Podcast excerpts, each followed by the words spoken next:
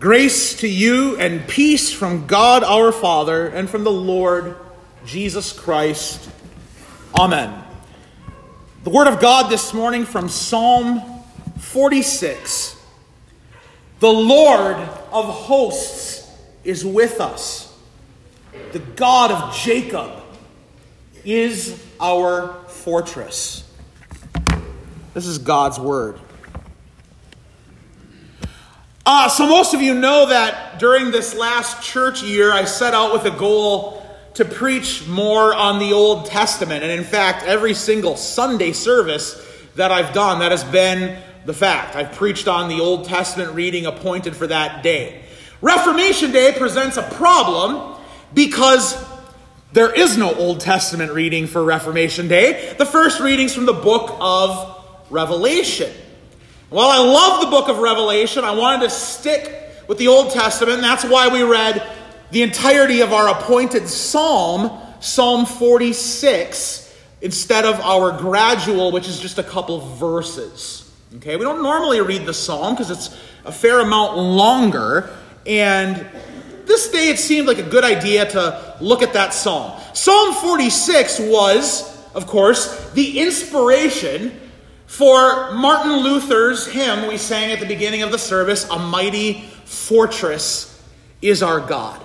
And indeed, you guys should know this already, when the Bible, especially in the Old Testament, wants to emphasize something, it repeats it. And that phrase that I just read, that verse, is actually repeated twice in Psalm 46. The Lord of hosts is with us.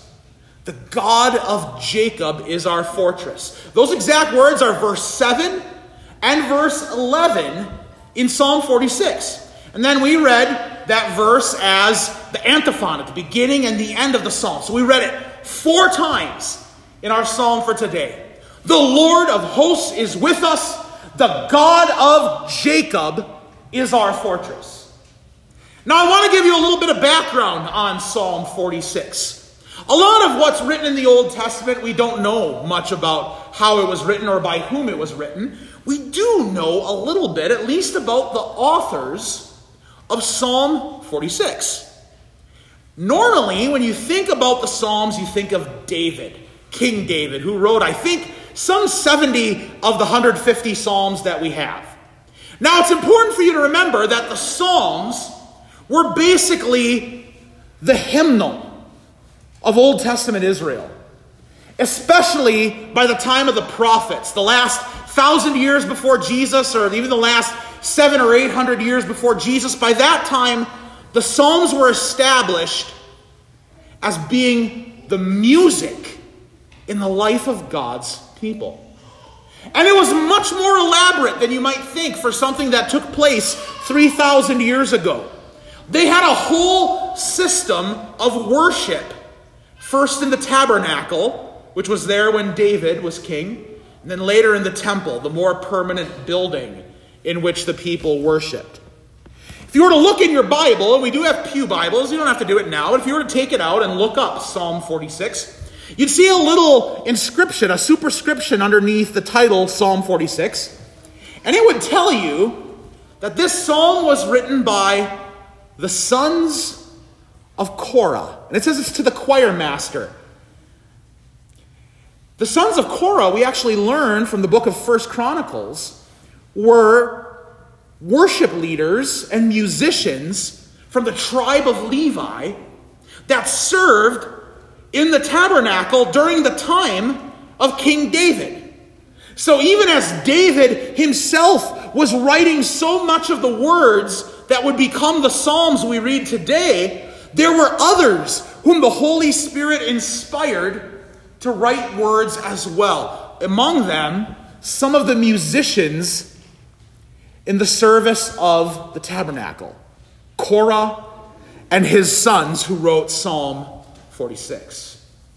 And in so doing, if you look at the Psalms that they wrote, there's a little section of them. I think it's Psalms 42 to 49. I could be wrong on that, but in the 40s in your in your your Bible, the Psalms, we see in the Psalms that they've written this theme. That's all over Psalm 46. that God is a source of protection and help for his people. And in Psalm 46, we get that same theme all throughout. God is our refuge and strength, a very present help in trouble. The Lord of hosts is with us. The God of Jacob is our fortress.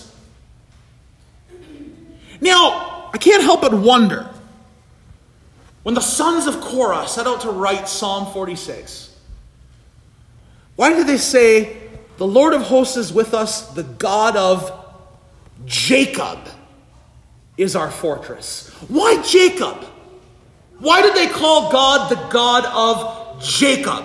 Well, there's a couple possible reasons, and we don't really know the answer.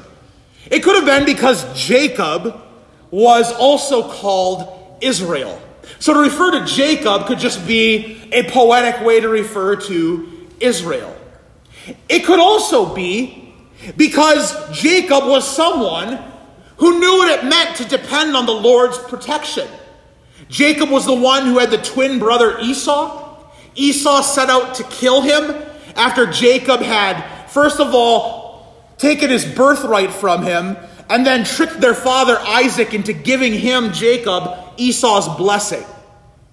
And then later on, Jacob and his family went through famine and drought.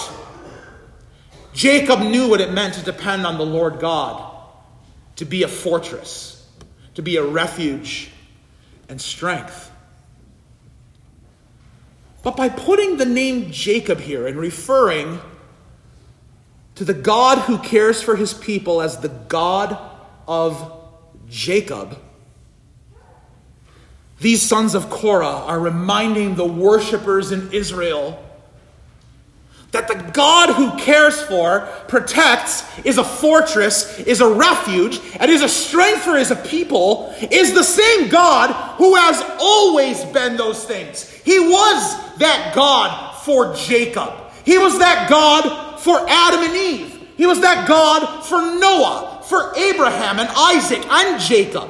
He was that God for King David. He was that God for all of Israel. The sons of Korah do by calling mind to the past when God had been faithful to Jacob and now was being faithful to them. So he's reminding the people of a concept we do well to remember today. Now, today, on Reformation Day, I want to put a little bit of polish on a word that gets a bad name among us Lutherans. And that is the word Catholic. What in the world am I talking about the word Catholic for on Reformation Day? Well, it's because of this. The word Catholic, which of course the Roman Church has made their own and refer to themselves as the Roman, they don't even call themselves the Roman Catholic Church, we call them that. They call themselves Catholic because of this idea of, that is actually very, very biblical. The word Catholic comes from two Greek words, kata holon, which means according to the whole. The word Catholic basically means it applies to the whole, it applies to everything. And in the case of the church, we say that it applies to everyone. So when Rome calls themselves the Catholic Church, they're basically making a claim that we as Lutherans would disagree with that they are the church. They are the whole of Christianity. So if you want to be a Christian, you ought to be a part of that church. But the problem's not with the word. It's a really good word, actually. If you look in your hymnals, at the end of the creeds, it actually tells you that the word Catholic was used in those creeds originally. We didn't say we believe in the Holy Christian Church, it was the Holy Catholic Church. In other words, the church that applied to every time and every people, to the whole of God's people. And what Psalm 46 does for us today is remind us of a very Catholic truth something that applies to all people of every time and every place. And that is that God is our refuge. He is a fortress. He is a very present help in trouble. In other words, God has always been the God who helps his people.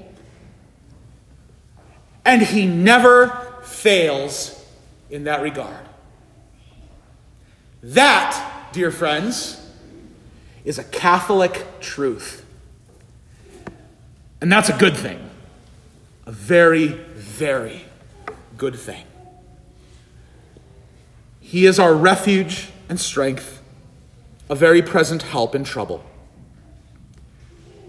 And He always has been.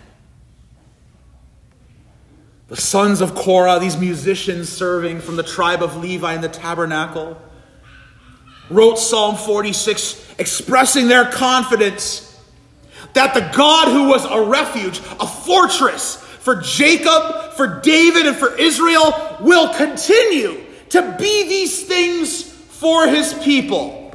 Therefore, they write, we will not fear though the earth gives way, though the mountains be moved into the heart of the sea, though its waters roar and foam, though the mountains tremble at its swelling.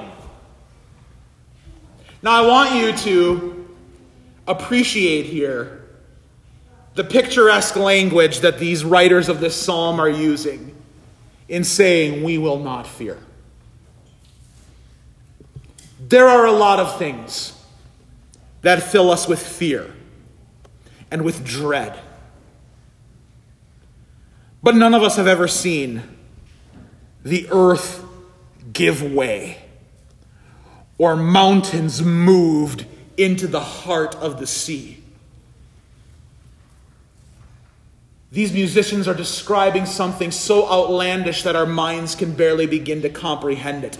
The earth giving way. None of us have seen the earth open up a giant chasm before us in the ground. Maybe some of you experienced an earthquake. I know I felt a couple little trembles down in Puerto Rico when I was there, but none of us have really experienced major earthquakes. Maybe some of you did if you've lived in different places of the world. But none of us have seen the earth literally giving way, opening up, and crumbling all around us. We have certainly never seen a mountain moved into the heart of the sea. I mean, the idea of Pine Mountain being moved into Lake Antoine seems preposterous, let alone mountains being moved into the seas. And yet, even should all those things happen, the people of God do not fear. We don't fear our demise or that of our loved ones or that of our communities or nation or the people of God. Though these things happen, they do not give us fear. There is no room for fear among the people of God. It's sinful because it becomes an idol it becomes the thing that drives the way we think and drives the way we behave rather than the Word of God. Fear should drive us to repent, to turn away. Because fear makes us slaves, it imprisons us, as so many other sins do. Jesus in our gospel today talks about slavery. He talks about being imprisoned. We can be slaves to fear, we can be slaves to guilt, slaves to shame, slaves to sin, is really what it all is. And so Jesus says, If you abide in my word, you are truly my disciples, and you will know the truth and the truth will set you free. The truth today for which we give thanks is that the God of Jacob is our fortress. The God of Adam, the God of Noah, the God of Abraham, the God of Jacob, the God of David, the God of St. Paul, the God of Martin Luther, the God of our grandparents, the God of our parents.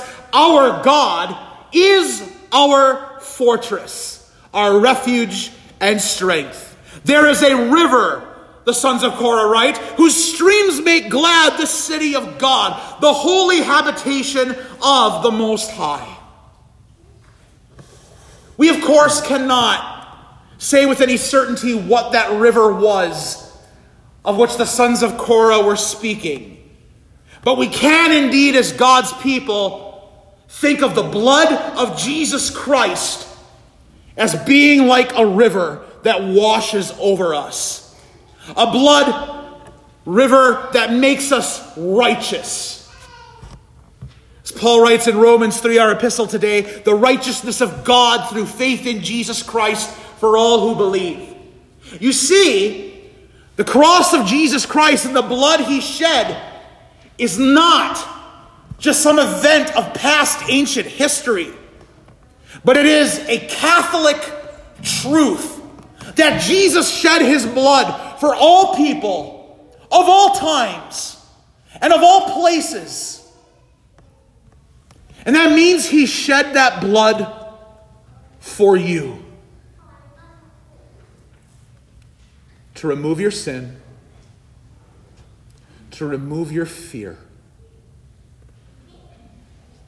to give you a fortress.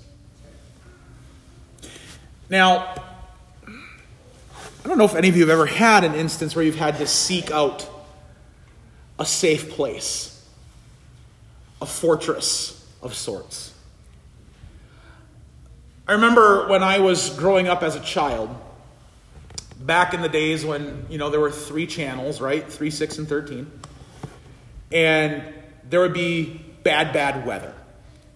And you'd always have one of the local channels up, right? Because you're not, you don't have an internet, you don't have a Weather Channel app to check and see the radar or something. You're depending on, on the news to tell you, you know, your local stations to tell you what's coming. And invariably, there would be a time, maybe once or twice a summer, when it would say, you know, the, the blaring, you know, signal would come on the TV severe thunderstorm warning or tornado warning and um, when I was a small child, we uh, we we lived in a, in a um, you know really small house, not really much protection there. So what we would do is we would get in the car, we would go up the road to my grandpa's house, who had this big fieldstone house, very sturdy, very dependable. We knew a place where we could find fortress, protection, safety, shelter when there was something dangerous coming our way. Well, here's the thing about the Lord God being your fortress. I'll let the sons of Korah describe it for her. They write, verse 5 of our psalm God is in the midst of her. She shall not be moved. The her there is the people of God, a city, he describes them as. God will help her, his people, when morning dawns. God is in the midst of his people. You don't have to seek out fortress or protection because the God who is your fortress is already in the midst of you. Jesus explains what it is. If you abide in my word, you are my disciples, and the truth will set you free. We find our fortress, we find our shelter in God's holy word. The word that lifts up Jesus Christ for sinners, the word that forgives us, the word that secures our eternity in heaven. The word that undoes fear. So, people of God, in the words of Psalm 46, We will not fear though the earth gives way, though the mountains are moved into the heart of the sea, though its waters roar and foam, though the mountains tremble at its swelling. The Lord of hosts is with us. The God of Jacob has been, is now, and will continue to be our fortress. Amen. The peace of God, which passes all understanding, keep your hearts and minds in Christ Jesus. Amen.